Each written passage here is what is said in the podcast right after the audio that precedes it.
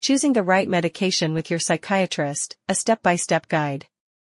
Navigating mental health treatment often involves medication as a key component.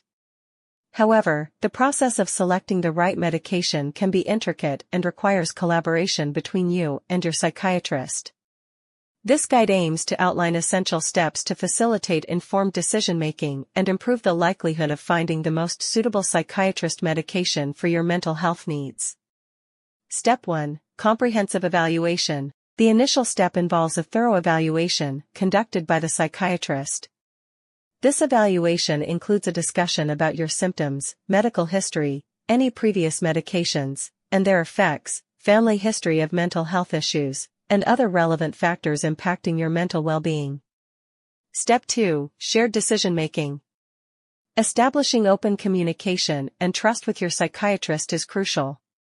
Express your concerns, preferences, and goals regarding treatment. Engage in shared decision-making to ensure that both you and your psychiatrist have a mutual understanding of the desired outcomes and potential side effects. Step 3. Understanding treatment options. Your psychiatrist will discuss various medication options available for your condition. They'll explain how each medication works, its potential benefits, side effects, and any precautions or warnings associated with them. It's vital to ask questions and seek clarification to make informed decisions. Step 4. Personalized treatment plan.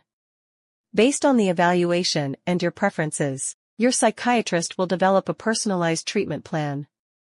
This plan should include the chosen medication, dosage, duration of treatment, and a schedule for follow-up appointments to monitor progress and adjust the treatment if necessary.